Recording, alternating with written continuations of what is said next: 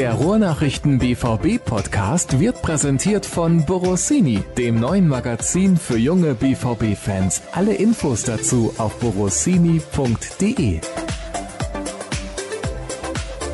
Topspiel steht an und deswegen habe ich gleich zwei Gäste in der neuen Ausgabe des BVB Podcasts der Ruhrnachrichten. Michael Zorg und Lucien Favre hatten leider keine Zeit, da sie stundenlang auf der Pressekonferenz damit beschäftigt waren, taktische Einblicke zu geben. Deswegen begnüge ich mich mit Dirk Krampe. Hallo Dirk. Hallo. Und mit Jürgen Kors. Hallo Jürgen. Hallo Sascha. Ich kann versuchen, Favres Einlassung nochmal zu wiederholen. Kannst du die dann auf Französisch wiederholen, damit sie auch alle verstehen? Si tu veux, pas de problème. Nicht schlecht, nicht schlecht. Ja, Dirk, du bist auf der PK gewesen, habe ich gesehen. Du hast sogar eine Frage gestellt. Das war ja unverschämt. Ja, ich habe aber keine Antwort bekommen. Damit hatte ich aber auch nicht wirklich gerechnet. Aber du hast ja extra Michael Zorg gefragt.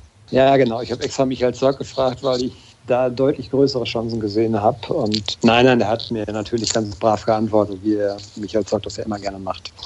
Ja. Äh, Lucien Favre hat sich allerdings, das habt ihr dann ja auch mitbekommen, mal wieder darin geübt, ein Schweiger zu sein und wenig zu sagen mit vielen Worten. Aber auch nicht mit vielen Worten, muss man sagen. Und war nicht ganz ergiebig, aber das kennen wir mittlerweile ja von ihm. Also er ist sehr vorsichtig und gerade vor so einem Spiel natürlich erst recht. Kann man ja auch ein klein bisschen verstehen, oder Jürgen, dass sie jetzt vor diesem Spiel weniger sagen, als sie das sonst tun. Also da sagen sie leider schon sehr wenig. Es wäre schön gewesen, wenn sie wenigstens so viel gesagt hätten wie sonst. Aber also man kann nicht wegdiskutieren, dass sie angespannt sind. Ich finde, das merkte man auch ein bisschen. Ja, die Anspannung steigt natürlich seit dem letzten Wochenende jeden Tag. Was die Äußerung von Favre anbetrifft, würde ich sagen, dass da ja das Verständnis aber auch nur begrenzt ist und eigentlich auch schon ausgereizt ist. Denn ich finde, er kann schon mal ein paar Informationen weitergeben oder zumindest nicht auch auf Fragen, die ja nicht mal immer irgendwie irgendwas entlarven wollen oder ihm irgendwie heimtückisch gestellt werden, sondern ganz offen sind und in der Regel ja positiv, denn er muss sich ja wenig vorwerfen lassen. Diese Fragen kann er durchaus auch mal ein bisschen detaillierter antworten. Ich glaube, das würde ihm nicht schaden insgesamt. Es ist ja sowieso nicht so, Dirk, dass man da irgendwie in Richtung Taktik jemals was verraten würde, gerade vor so einem Spiel. Also es ist eigentlich ausgeschlossen, aber ich finde, was die Verletzten angeht, ja, das war wieder so nichtssagend.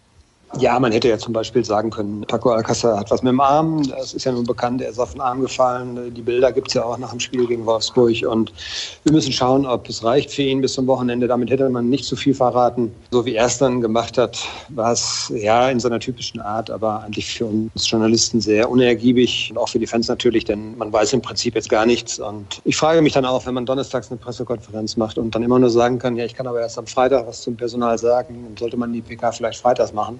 Aber das wäre wahrscheinlich gar nicht im Sinne von Lucien Favre, der einfach, ja, da sehr vorsichtig ist. Und für uns ist das manchmal sehr, sehr schwierig, muss man sagen. Kann einer von euch beiden Lucien Favre in seinem Verhalten da nachvollziehen, wenn er euch mal in die Trainerrolle versetzt? Was meinst Jürgen, du, Dirk? Jeder schiebt sie auf den anderen, weil keiner Verständnis hat. Ja, also ich kann ja seine Beweggründe nachvollziehen, na klar. Allerdings ist er, der natürlich sehr streng und sehr eng den Blick auf Fußball und Fußball und Fußball und nur das Spiel auf dem Rasen und nichts anderes darum herum richtet. Auch einer, der von diesem Millionen, Milliarden Geschäft Fußball profitiert. Und das besteht nun mal zum großen Teil auch dadurch, dass die Öffentlichkeit da so großes Interesse daran hat.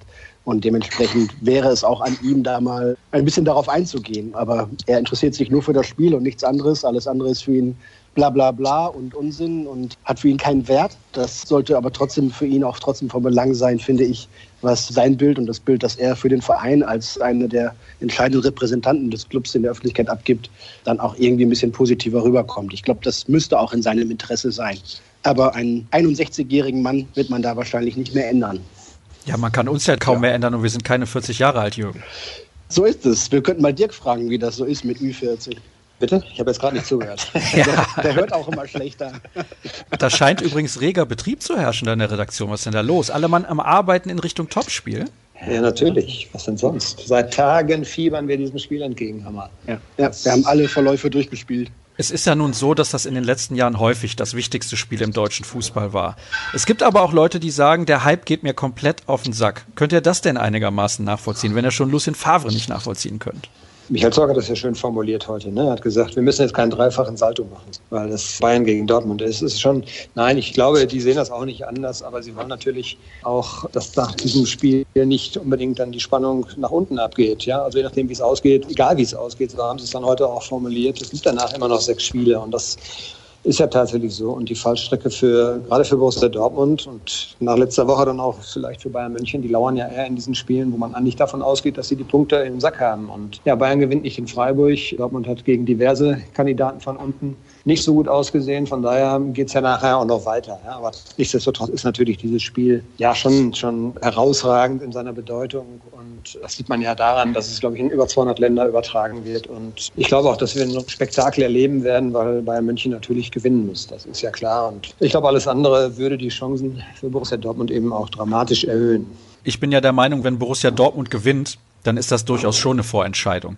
Weil du nimmst natürlich genau. dann auch diesen Schwung mit und fünf Punkte Vorsprung sind viel, sechs Spieltage vor Ende. Also meiner Meinung nach kann man das nicht wegdiskutieren, auch wenn natürlich der BVB dann alles tun würde, um das zu machen. Genau so ist es. Und gut, es gibt die Gegenbeispiele. Leverkusen war, glaube ich, mal zwei Spieltage vor fünf, Entschuldigung. Fünf Punkte vor. Du lachst jetzt, weil. Ja, weil es Bayer Leverkusen ist. Ne? Weil es Bayer Leverkusen war, ja, gut. Trotzdem, ne, also klar, es ist, das habe ich ja gerade gesagt, es ist schon, ein, es kann schon eine vorentscheidende Bedeutung haben. Und genau in dem Fall, den du gerade skizziert hast, wenn, wenn der BVB gewinnen sollte, sind es fünf Punkte. Und ich glaube, das würde dir tatsächlich nochmal so viel Schub geben, dass es dann schon eine kleine Vorentscheidung wäre. Jürgen, lass uns doch mal sprechen über die Personalien. Klar ist mittlerweile Ashraf Hakimi, der wird bis zum Saisonende nicht spielen und keine Frage, das ist ein Riesenverlust für Borussia Dortmund. Ja, grundsätzlich auf jeden Fall. Allein ihn als Option da zu haben, ne? als einen so offensiv starken Außenverteidiger, den hätte man in einem einen oder anderen Spiel noch mal gut gebrauchen können. Aber er hatte ja, das muss man auch ehrlicherweise sagen, zuletzt seinen Stammplatz zumindest verloren, nachdem er sich ja im ganzen Februar entlang jede Menge Schnitzer und individuelle Fehler erlaubt hatte. Von daher ist es ein, ein, Verlust, dass man diese Option eben nicht hat, zumal ja auch Abdou Diallo jetzt noch ausfällt und Lukas Piszczek noch nicht wieder ganz hundertprozentig auf dem Damm ist, fehlt er tatsächlich. Und dementsprechend ist es einfach ja auch taktisch gesehen, glaube ich, eine Schwierigkeit. Ne? Denn wenn du mal irgendwie wirklich Druck machen musst, sei es die Konstellation, dass du zurückliegst oder gegen einen anderen Gegner als den FC Bayern eben noch nicht vorne liegst, dann kannst du natürlich gut mal so einen Hakimi bringen, der mit dem Lauf über die Seite wirklich auch Räume öffnet und da viel schaffen kann nach vorne. Also ich glaube, dass die Verletzung irgendwie nicht von, von ungefähr kommt, vielleicht sogar. Er wird sicherlich sich auch seine Gedanken gemacht haben ne, in den letzten Wochen, was er davor falsch gemacht hat, was er besser machen können muss und so weiter. Und sicherlich auch viel sich anhören müssen vom Trainer. Ich glaube, dass es da schon ordentlich Schimpfe gegeben hat für den Hakimi. Jetzt muss er bis zum Sommer warten, bis er es besser machen kann. Schade. Wer kann ihn denn ersetzen, Dirk, in dieser Rolle als Außenverteidiger? Weil er kann ja auch beide Außenbahnen besetzen. Das ist ja auch nochmal das Ärgerliche. Das ist jetzt nicht ein Spieler, der auf der linken Seite ausfällt oder auf der rechten, sondern auf beiden Seiten. Ja, gut, rechts ist jetzt nicht das Problem oder nicht so groß das Problem. Kostischek ist ja zurück im Training. Ich denke mal, dass er auf jeden Fall auch aufgrund seiner Erfahrung zumindest mitfliegen wird und im Kader stehen wird. Da gibt es aber auch noch Marius Wolf, der, von dem man zwar da auch keine Wunderdinge erwarten kann, aber der das recht ordentlich zumindest gemacht hat die Härteprüfung, die wird natürlich dann am Samstag kommen, wenn es dann vielleicht mal gegen Kingsley Coman geht. Da können wir mal alle drauf gespannt sein, weiß ich jetzt nicht. Aber er fehlt natürlich vor allem links, weil eben da auch Diallo nicht zur Verfügung steht, wahrscheinlich nicht zur Verfügung steht. Favre hat das ja noch so ein bisschen offen gelassen.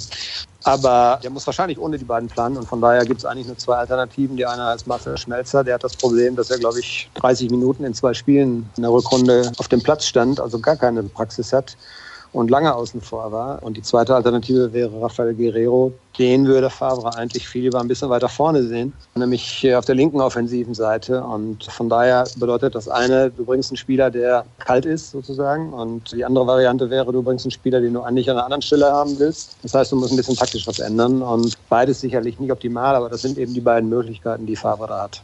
Also auf der einen Seite gibt es einen Spieler mit Marcel Schmelzer, der ewig nicht gespielt hat, keinerlei Spielpraxis. Auch nicht unbedingt als der schnellste Spieler auf der Außenbahn dort bekannt. Und Rafael Guerrero, dem alle nachsagen, er kann es defensiv nicht und er ist offensiv viel, viel besser. Also egal, wen du aufstellst, eigentlich machst du es falsch. Kann sein, muss aber auch nicht. Also Schmelzer ist nicht langsam, das, das Vorurteil können wir mal gleich wegräumen. Aber natürlich kann man ihm nichts vorwerfen. Es gibt ja auch Gründe dafür, dass der Trainer in der Rückrunde nicht auf ihn gesetzt hat. Favre muss dann eben schauen, was er insgesamt will. Ne? Guerrero wäre natürlich linksoffensiv auch derjenige, der defensiv zumindest ein bisschen stärker ist. Wenn er den aber nach hinten bringt und davor zum Beispiel Jakob Brünn-Larsen spielen lässt, dann weiß er zumindest, dass der offensive Linke auch gut mit nach hinten arbeitet und da fleißig und diszipliniert ist. Im anderen Fall dann wird es wiederum komplizierter. Mal schauen. Da bin ich auch gespannt, wie sich der Trainer da entscheidet. Ich traue ihm eigentlich nicht zu, dass er komplett alles über Bord wirft und plötzlich mit einer Fünferkette anfängt. Von daher sind es wahrscheinlich diese beiden Optionen die wahrscheinlichsten. Kann ich mir ehrlich gesagt auch nicht vorstellen. Ich weiß nicht, wie es bei dir aussieht, Dirk, aber jetzt mit der Fünferkette zu kommen, wenn man das eigentlich in den letzten Wochen und Monaten nie gespielt hat, das wäre schon relativ riskant. Also das macht kein Trainer, glaube ich, gerne. Und es ist, glaube ich, dann ein extremes Risiko, es in einem Spiel zu machen, in dem es eben auch um sehr, sehr viel geht und gegen so einen Gegner vor allen Dingen. Also ich glaube schon, dass Favre bedacht darauf sein wird, dass er möglichst wenig taktisch ändert sondern dass er einfach personell versucht, das auszugleichen. Und Schmelzer hat eindeutig natürlich keine Praxis, aber er hat sehr viel Erfahrung. Er hat über Jahre hinweg natürlich Arjen Robben gegen sich gehabt. Diesmal würde es wahrscheinlich Serge Gnabry sein. Also außen, das werden zwei sehr, sehr interessante Duelle, sowohl auf der einen als auch auf der anderen Seite. Und wenn ich Bayern-Trainer wäre, würde ich vielleicht meinen Schwerpunkt darauf legen, einfach da Volldampf zu gehen, gerade über diese Außenposition. Weil da ist schon sicherlich der BVB ein bisschen anfällig. Hm, das hört sich irgendwie nicht gut an, weil insbesondere im heutigen Fußball ja immer wieder gesagt wird, gerade die Außenverteidigerpositionen sind so enorm wichtig. Also allerschlechteste Voraussetzung eigentlich für den BVB. Das wiederum würde ja fast dafür sprechen, was taktisch zu ändern und mit einer Fünferkette zu agieren, damit du auf den Außenbahnen und im Zentrum immer auch zwei Mann gegen den Gegenspieler hast und nicht eins gegen eins gehen musst. Aber das ist halt die Frage. Wenn die Bayern so spielen wie beispielsweise im Hinspiel oder oft in den vergangenen Jahren, dann werden sie natürlich alles nach vorne werfen und, und hochgradig Druck machen, irres Tempo gehen am Anfang und dementsprechend äh, große Probleme auch dem Dortmund bereiten. Ich erinnere mich ans Hinspiel, da haben die Bayern die erste halbe Stunde lang gespielt wie, ich glaube, selten in der gesamten Saison. Da waren sie unfassbar stark, so komplett komplett griffig und richtig agil, durchsetzungsstark, auch in der Offensive. Das war schon, schon à la Bonheur. Aber das konnten sie natürlich auf die Distanz dann nicht aushalten und nicht durchhalten. Und wenn man da vielleicht mit einer etwas kompletteren Deckung dagegen steht, dann wird es vielleicht auch ein bisschen verpuffen. Keine Ahnung. Also da kann man hin und her spielen, wie man möchte. Auf jeden Fall ist es ja großartig, dass es nicht nur ein besonderes Spiel ist, weil es eben die beiden größten und besten deutschen Mannschaften aufeinandertreffen, sondern dass es halt auch tabellarisch um so viel geht, so kurz vor Saisonende. Und ja, das macht Spaß, dann einfach alle Möglichkeiten und alle Eventualitäten einfach mal im Kopf durchzuspielen und sich dann bis zum Samstagabend Gedanken zu machen, um dann doch wieder wahrscheinlich komplett überrascht zu werden. Ja, wir müssen auch ehrlich sein. In den letzten Jahren war es insbesondere in der Rückrunde meistens ein relativ langweiliger Kick. Klar, letztes Jahr war es ganz speziell. Da hat der FC Bayern mit 6 zu 0 gewonnen. Da möchten wir uns nicht allzu gerne dran zurückerinnern. Aber vor allem war es ja so, die Bayern waren in der Meisterschaft schon meilenweit weg. Es ist das erste Mal, also wenn wir jetzt die Hinrunde in dieser Saison mal ausklammern, seit vielen, vielen Jahren, dass die Partie in der Rückrunde wirklich noch eine Bedeutung hat, Dirk. Ja, und zwar eine ganz besondere und eine große. Das haben wir jetzt gerade eben schon besprochen. Also ich rechne auch mit einem Spektakel, muss ich ganz ehrlich sagen. Einfach weil Bayern München es sich nicht erlauben kann, da nur mit dem Unentschieden rauszugehen oder geschweige denn vielleicht das Spiel zu verlieren. Also die müssen schon auf Sieg spielen. Und ich glaube, sie werden mega heiß sein auch, weil sie haben sich jetzt im Pokal durchgequält. Sie haben die Champions League abhaken müssen und es bleiben zwei Ziele. Und ich glaube, die Meisterschaft auch für Bayern München, die es sechsmal hintereinander jetzt waren, hat in diesem Jahr natürlich eine besondere Bedeutung, weil es eben so eng und spannend ist. Ja, wenn man jetzt zu diesem Zeitpunkt schon mit 15 Punkten führen würde, wäre das sicherlich ein anderes Thema. Dann gäbe es vielleicht Motivationsprobleme, aber so ist das, glaube ich, ganz was anderes. Und ja, ich glaube, für alle, für alle Fans des Fußballs eigentlich eine ganz tolle Konstellation, denn äh, ja, spannender kann es ja eigentlich nicht sein. Und ich gehe von einem richtig klasse Spiel aus, was sehr, sehr intensiv sein wird und bin sehr, sehr gespannt. Jürgen, siehst du auch so ein intensives Spiel, was auch richtig viel Qualität bringen wird? Ja, ich glaube, die Bayern haben in den letzten Jahren gegen Dortmund nie enttäuscht. Dortmund einige Male, als sie in München ran mussten. Aber das ist erstens Jahre her. Zweitens eine komplett andere Konstellation. Der BVB hat allein gegenüber dem Vorjahr eine ganz andere Mannschaft auf dem Rasen, ist ganz anders eingespielt, hat eine ganz andere Struktur, eine ganz andere Belastbarkeit, ein ganz anderes Selbstvertrauen als dieses Spiel damals unter Stöger noch.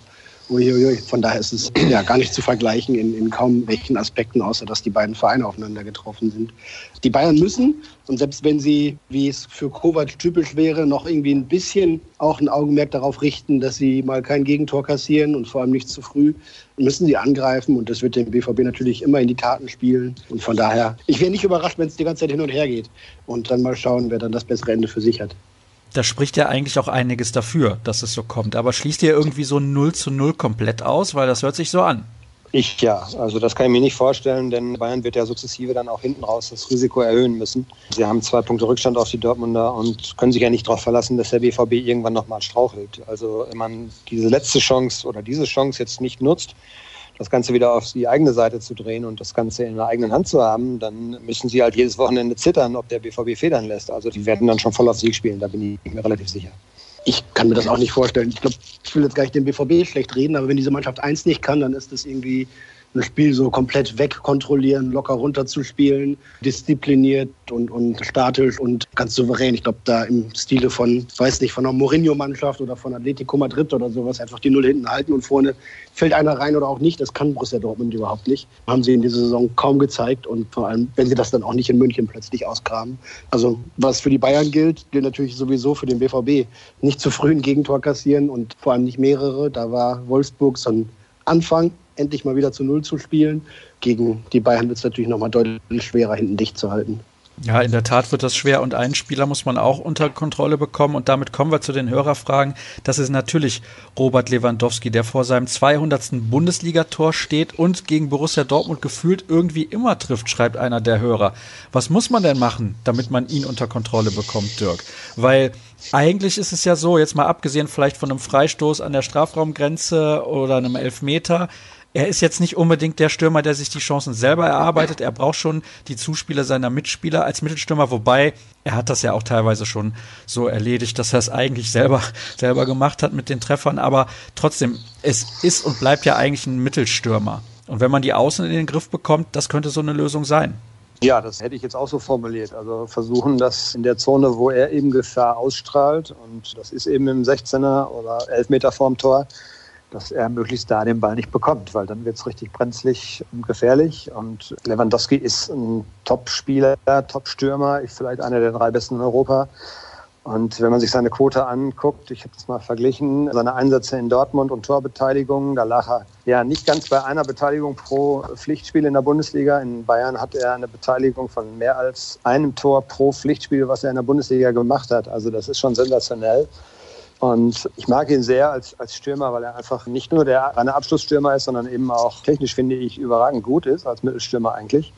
Aber er hat eben diesen unheimlich guten Riecher und das wird eine Herkulesaufgabe. Und Zuspiele auf ihn zu unterbinden. Das ist auf jeden Fall das probate Mittel. Ob das dann immer funktioniert, ist eine andere Geschichte. Ich glaube, es lässt sich nicht komplett verhindern. Ja, und dann braucht es vielleicht ein bisschen Glück, vielleicht einen guten Torwart und auf jeden Fall aber natürlich eine voll konzentrierte Verteidigungsleistung. Und bin gespannt. Das wird auch für dann die Herren Akanji Sagadu, je nachdem, wer dann gerade in seiner Nähe steht, wird das, glaube ich, auch, auch sicherlich eines der schwersten Spiele jetzt in dieser Saison.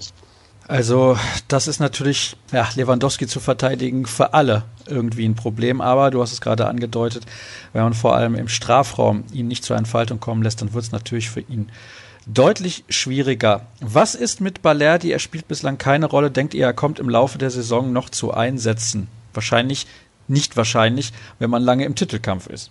Ja, sehe ich auch so. Seine Verpflichtung war ja im, Vorgriff auf die neue Saison getätigt und mit der ungefähren Situation im Hintergrund, was mit Manuel Akanji passiert und ist der Gott sei Dank für den BVB ja seit Wochen wieder fit und einsatzbereit. Valerdi hat jetzt mal in der U23 gespielt, seinen ersten Einsatz da beim 0 zu 2 in Köln. Aber so wenige Spiele, wie es ja nur sind, und da der BVB nur noch in diesem einen Wettbewerb in der Bundesliga dabei ist, sind es dann eben nur noch sieben. Da sehe ich die Chancen nicht sehr groß, dass er da noch irgendwie mal in den Spieltagskader reinrutscht oder sogar auf dem Platz steht, ähnlich wie bei Sergio Gomez oder sowas. Die, die beiden bekommen bei Favre keine Chance gerade. Und wenn nicht irgendwie plötzlich zehn Leute ausfallen, dann müssen die sich noch gedulden. Ist auch jetzt der falsche Zeitpunkt, Dirk, um irgendwelchen Nachwuchskräften noch Chancen zu geben. Ja, das habe ich, glaube ich, letzte Woche schon mal oder vorletzte Woche im Podcast, glaube ich, schon mal so angedeutet. Das sind ganz junge Kerle, die sicherlich sich erstmal an Tempo und an auch Härte, Wettkampfhärte gewöhnen müssen. Gomez ist jetzt schon ein bisschen länger hier, er macht eigentlich im Training schon einen sehr guten Eindruck auch und ist, glaube ich, sicherlich ein Spieler, der in Zukunft eine Chance bekommen wird. Und Balerdi, hat Jürgen gerade gesagt, ist ein Vorgriff auf die neue Saison. Und wenn du da als 18-, 19-Jähriger aus Südamerika nach Europa kommst, da prasselt erstmal so viel auf dich ein. Ich glaube, da hast du erstmal lange mit zu tun tun und da wäre es auch dann völlig ein falsches Signal ohne Not. Warum sollte Favre jetzt das Risiko eingehen? Also die Spielstände geben es in der Regel nicht her, die Tabellenkonstellation gibt es nicht her und da würde man dem Jungen ja auch einen Rucksack aufsetzen. Du musst jetzt beim Meisterschaftsanwärter auf einmal die Innenverteidigerposition bekleiden, obwohl kein anderer verletzt ist, würde niemand verstehen. Also wenn eine Notsituation eintritt, wird man ihn vielleicht noch sehen, aber ich gehe mal eigentlich nicht davon aus. Und ja, was er kann, kann man noch schlecht beurteilen. Wie gesagt, erst einen Einsatz in der gehabt in der U23 und ist aber ein Transfer für die Zukunft. Von daher nur Geduld. Also man wird ihm das, glaube ich, auch so verkauft haben und es ist auch komplett richtig so. Transfers für sofort wären ja Nico Schulz und Felipe Luis. Also die würde man nicht holen, um sie irgendwie noch auszubilden, Jürgen. Ja, ich glaube, Nico Schulz braucht keine große fußballerische Ausbildung mehr. Die hat er in vielen Jahren in Berlin, in Gladbach und in Hoffenheim genossen, auch in taktisch unterschiedlich anspruchsvollen und komplexen Situationen. Ist Nationalspieler, ist in Hoffenheim seit anderthalb Jahren einer der konstanten und einer der starken Spieler, hat sich unter Julian Nagelsmann großartig weiterentwickelt. Lucien Favre kennt ihn, hat ihn damals schon nach Gladbach gelockt aus Berlin, wo er vorher Jugendspieler war. Aber dann war Favre relativ schnell weg, als Schulz gerade angekommen war. Dann hat er sich auch noch das Kreuzband gerissen und dementsprechend war seine Zeit in Gladbach dann irgendwie verkorkst. Aber in Hoffenheim zeigt er, was er kann. Richtig starker Spieler, hat ist defensiv sehr solide, offensiv hat er richtig viel Power und Zug. Ja, der ist nicht wenigen aufgefallen. Und wenn man sich überlegt, welche deutschen Außenverteidiger es gibt, die für den BVB interessant wären, ich glaube, dann wären die meisten auch auf Nico Schulz gekommen. Jonas Hector war ja vor einem Jahr schon mal ein Thema. Der wollte aber in Köln bleiben und außer Schulz und Halzenberg, den beiden, die auch in der Nationalmannschaft spielen, fallen mir da nicht mehr so viele ein. Nico Schulz ist auf jeden Fall ein spannender, interessanter Mann, auch für Borussia Dortmund. Und Felipe Luis von Atletico Madrid, Dirk, wäre das so eine Übergangslösung vielleicht für ein Jahr? Kann ich mir nicht vorstellen, dass man sich so einen alten Spieler holt, um den dann ein Jahr irgendwie hier in Dortmund zu halten und dann wieder eine neue Lösung zu suchen. Ja, wie alt ist er? Habe ich jetzt nicht so im Kopf. 33, glaube ich. 33, ja, damit wird er fast schon aus dem Raster rausfallen, glaube ich. Denn Witzel habe ich im Sommer schon überlegt, okay, der ist aber erst 28 gewesen. Das ist noch ein bisschen eine andere Geschichte und das ist schon, da sind natürlich auch noch mal drei, vier Jahre zwischen, die gerade im, im Profifußball viel mit dir machen. Da hast du schon richtig was auf dem Puckel, wenn du 33 bist. Mir war das neu, das Gerücht. Ich kann es mir ehrlich gesagt nicht so richtig vorstellen. Muss man sehen. Also, glaube eher nein im Moment. Woher kommt es überhaupt? Hast du wieder Marker gelesen oder? Ja. AS. AS. ja, ja, genau. Nein, das hat irgendein Hörer getwittert. Als ich okay. zu den Hörerfragen aufgerufen habe, woher das kommt, weiß ich ehrlich gesagt nicht. Aber nicht, dass demnächst gefragt wird, was ist dran am Gerücht um Lionel Messi.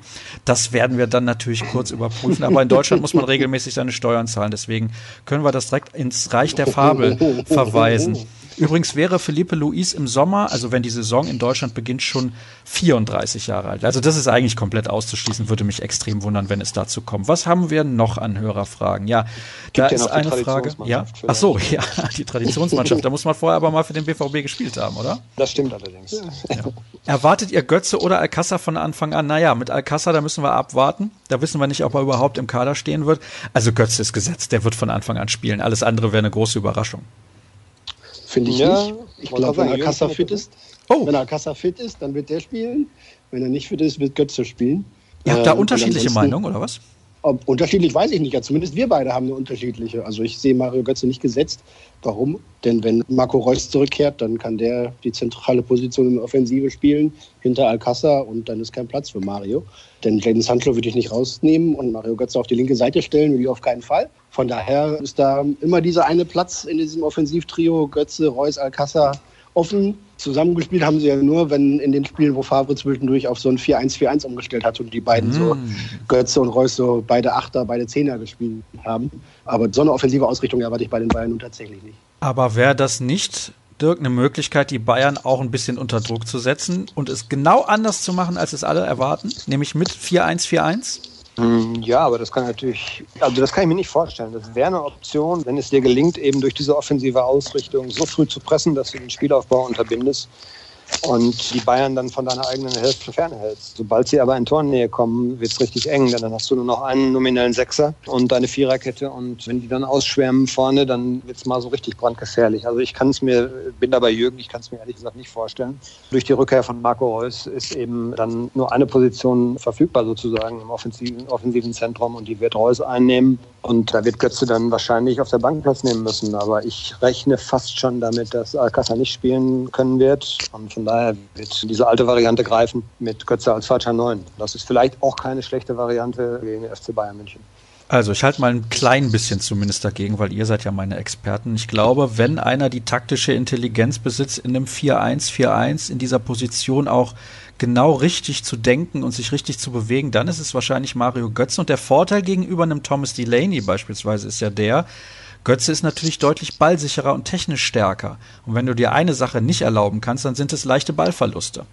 Hat er die Wettkampfhärte, hat er die Zweikampfhärte? Ich weiß es nicht. Also ich glaube schon, dass ein Spielertyp wie Delaney gerade in einem Spiel, wo du damit rechnen musst, dass der Gegner von Anfang an richtig zur Attacke blasen wird, dass du so einen Delaney gut gebrauchen kannst. Dass er nicht ganz so spielstark ist wie Mario Götze, da müssen wir nicht drüber reden. Aber ich glaube, es ist eben eine situationsbedingte Geschichte. Gegen welchen Gegner spielst du und was erwartet dich für ein Spiel vom Gegner? Und ich glaube, dann ist doch Delaney die bessere Wahl. Es kommen nochmal Hörerfragen rein bezüglich eines möglichen Powerplays. Also kommen nochmal rein, die habe ich längst notiert. ich habe mich nämlich vorbereitet. Also, ihr erwartet auch endlich sehr aggressive mal. Bayern von Beginn an. Ja, endlich mal. Habe ich lange für gebraucht. 155 Ausgaben. Aber ihr erwartet schon, dass die Bayern von Anfang an drücken werden. Ja, unbedingt. Also das 5-4 gegen Heidenheim wird sie jetzt ja nicht irgendwie besänftigt und befriedigt haben. Im Gegenteil. Ich glaube, da ist manchmal auf der Tribüne und auf der Trainerbank schon ordentlich der Kamm geschwollen. Und dementsprechend kam ja jetzt ja auch die Ansage aus München. Ne? Hönes sagt so, jetzt muss aber geliefert werden. Und Kovac geht schon teilweise auf seine Spieler los und sagt, wir sagen ihnen, die sollen verteidigen, aber sie tun es halt nicht. Also da ist richtig Druck auf den Kessel. Und da geht es ja auch um die ein oder andere, ich will jetzt nicht sagen Existenz, aber die eigene Zukunft in den nächsten Monaten. Ne? Denn wenn Kovac den Pokal nicht holt und die Meisterschaft nicht holt, dann wird es für ihn schon richtig eng. Es gibt eine Handvoll Spieler, die sich jetzt noch irgendwie schnell darum bewerben muss, dass sie im nächsten Jahr, wenn die Bayern dann endlich ihren verpennten, verschlafenen, verzögerten Umbruch dann wirklich mal in die Wege leiten, dass sie dann noch da an der Säbener Straße arbeiten gehen dürfen für fürstliches Salär. Von daher haben die richtig Druck auf dem Kessel und Uli Hünne sagte schon, und selbst wenn wir gegen Dortmund verlieren und dann Meister werden, dann fühlt es sich nicht richtig an, weil wir zweimal gegen Dortmund verloren haben. Also die sind schon richtig, richtig angekratzt und dementsprechend wird man sie auch auf dem Platz erleben. Und das können sie ja auch. Das haben sie ja in, in einigen wenigen Spielen in der Saison auch richtig gezeigt. Ne? Ich denke nämlich in das Spiel in Liverpool. Also die können natürlich auch kratzen und beißen. Und wenn sie dann noch ein bisschen nach vorne ins Rollen kommen, dann äh, wird es für den BVB schwer. Sehr, sehr schwer, um nochmal zur PK vom Trainer zurückzukommen. Sehr, sehr schwer. Ja, Dirk, muss man dann als Schlüssel die ersten 15 Minuten der Bayern überstehen, weil ich kann mir vorstellen, da werden sie alles in die Waagschale werfen, aber wenn man vielleicht dann in der Lage ist, auch da ein bisschen den Druck rauszunehmen, ein bisschen Ballbesitz zu haben und vielleicht nicht nur so Passagen, wo drei, vier Spieler den Ball haben und das ist der Ball wieder bei den Bayern, sondern auch ein bisschen länger, so ein bisschen den Schwung der ersten Minuten bei den Bayern so rauszunehmen, das ist der Schlüssel zum Sieg? Oder zum Erfolg, zum Punktgewinn vielleicht? Ja, und vor allen Dingen die eigenen Kontermöglichkeiten, die es geben wird, vernünftig auszuspielen. Wir hatten ein Interview jetzt mit Roman Bürki, das wir am Samstag auch bringen werden, wo er ganz klar gesagt hat, der Schlüssel wird sein, dass wir eiskalt vorm Tor sind. Wir werden nicht viele Chancen kriegen, aber wenn, dann müssen wir eiskalt sein. So war es jetzt im Hinspiel, als die Bayern eine unfassbar gute erste Hälfte gespielt haben. Und wenn du dich ans letzte Jahr erinnerst, das jetzt vielleicht nicht so ein bisschen der Maßstab ist, aber die erste Halbzeit war natürlich auch grandios. Das machen sie eigentlich immer so, gerade in den Spielen gegen den BVB. Sie versuchen, solange die Kräfte reichen, die Vorentscheidung herbeizuführen. Und die Chancen steigen, je länger es 0 zu 0 steht. Und wenn du dann noch ein frühes Tor machst, dann nimmst du ihnen den Schwung, dann nimmst du ihnen noch den Glauben. Und dann wird es dann wird's auch für Bayern München schwierig, weil das dann auch eine Kopfgeschichte wird. Die Chancen für Dortmund liegen eindeutig in den Kontersituationen und hinten raus. Denn ich glaube, Dortmund kann deutlich mehr zulegen gegen Ende. Das haben sie bei diversen Spielen. Ich erinnere mich an die Pokalspiele, die dann ja spät teilweise gewonnen wurden mit dem Dembele-Tor damals. Es war sensationell und Dortmund war immer eine Mannschaft und ist es in diesem Jahr ja besonders, die eben hinten raus nochmal richtig Gas geben kann. Und die Bayern versuchen es eher andersrum. Sie versuchen sehr, sehr viel zu investieren in die Anfangsphase und da dann die Vorentscheidung zu erzwingen. Wenn das nicht gelingt, Dortmund deutlich bessere Karten. Ja, welche Abwehrreihe, da haben wir ja eben schon drüber gesprochen, ist die, die am wahrscheinlichsten ist. Also wen würdet ihr aufstellen, beziehungsweise anders? Wen erwartet ihr? Fangen wir mal mit Jürgen an, in der Viererkette. Hm. Also wenn ich es mir wünschen dürfte, würde rechts Bischek auflaufen und links wahrscheinlich Abdu Diallo als der defensivstärkste von allen Kandidaten. Aber Piszczek wird wahrscheinlich noch nichts. Dafür war er jetzt zu lange raus. Selbst wenn er jetzt irgendwie komplette Mannschaftstraining wäre, sind zwei Monate ohne Wettkampf einfach eine zu lange Zeit, um ihn da beginnen zu lassen, trotz aller Erfahrung und Routine. Von daher dürfte da Marius Wolf noch mal wieder ran. Das ist natürlich gleich mal ein Schwachpunkt, den die Bayern attackieren werden, weil der eben das erst seit fünf, sechs Spielen spielt auf dieser Position, nicht die Erfahrung hat, nicht die Defensivstärke, Zweikampfstärke hat. Und wenn dann einer wie Kingsley Coman mit 85 km/h daran rauscht, dann wird es eng auf der Seite. Ich glaube, die Innenverteidigung mit Akanji und Zagadou ist die, die in der Hinrunde auch konstant schon am stärksten, am verlässlichsten war. Und ja, dann so im Herbst bis in den Winter hinein auch die Verteidigung war, die am wenigsten zugelassen hat an Gegentoren. Ne? Von daher ist das meine Lieblingskonstellation in der Innenverteidigung, mein Lieblingspärchen. Und links erwarte ich tatsächlich, dass Lucian Favre auch diesmal nicht auf Marcel Schmelzer zurückgreift, sondern dann lieber Rafael Guerrero da spielen lässt. Keine Ahnung, ist mein Gefühl. Ich glaube, es ist so eine Entscheidung, die vor allem auch von taktischen Erwägungen sicherlich geprägt sein wird. Aber ja, ich, ich vermute, dass dann Guerrero verteidigt und vor ihm Jakob Brünlasen mitspielt. Das wäre meine Viererkette. Und deine, Dirk?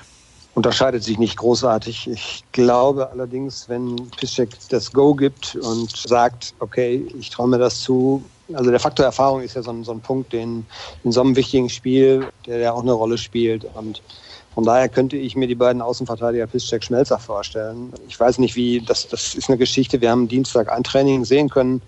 Wir haben nicht jetzt sehen können, wie Piszczek dann mal auf drei, vier Tage Mannschaftstraining in Folge, wie er reagiert hat, wie sein Körper reagiert hat, haben wir jetzt nicht beurteilen können. Das ist, glaube ich, stark abhängig davon, wie er selber und eben wie der Trainer und der Arzt das einschätzen. Aber ich glaube schon, wenn er das Signal gibt, dass vielleicht Favre dann auf die Erfahrung setzt. Und das würde auf der anderen Seite, auf der linken Seite dann eben auch für Schmelzer sprechen. Ich weiß nicht, ob dieses Pärchen Brun Larsen Guerrero, ob das nicht zu anfällig ist. Schwer zu sagen. Denn ist ja klar, dass die Bayern sich dann nur ein bisschen darauf fokussieren werden.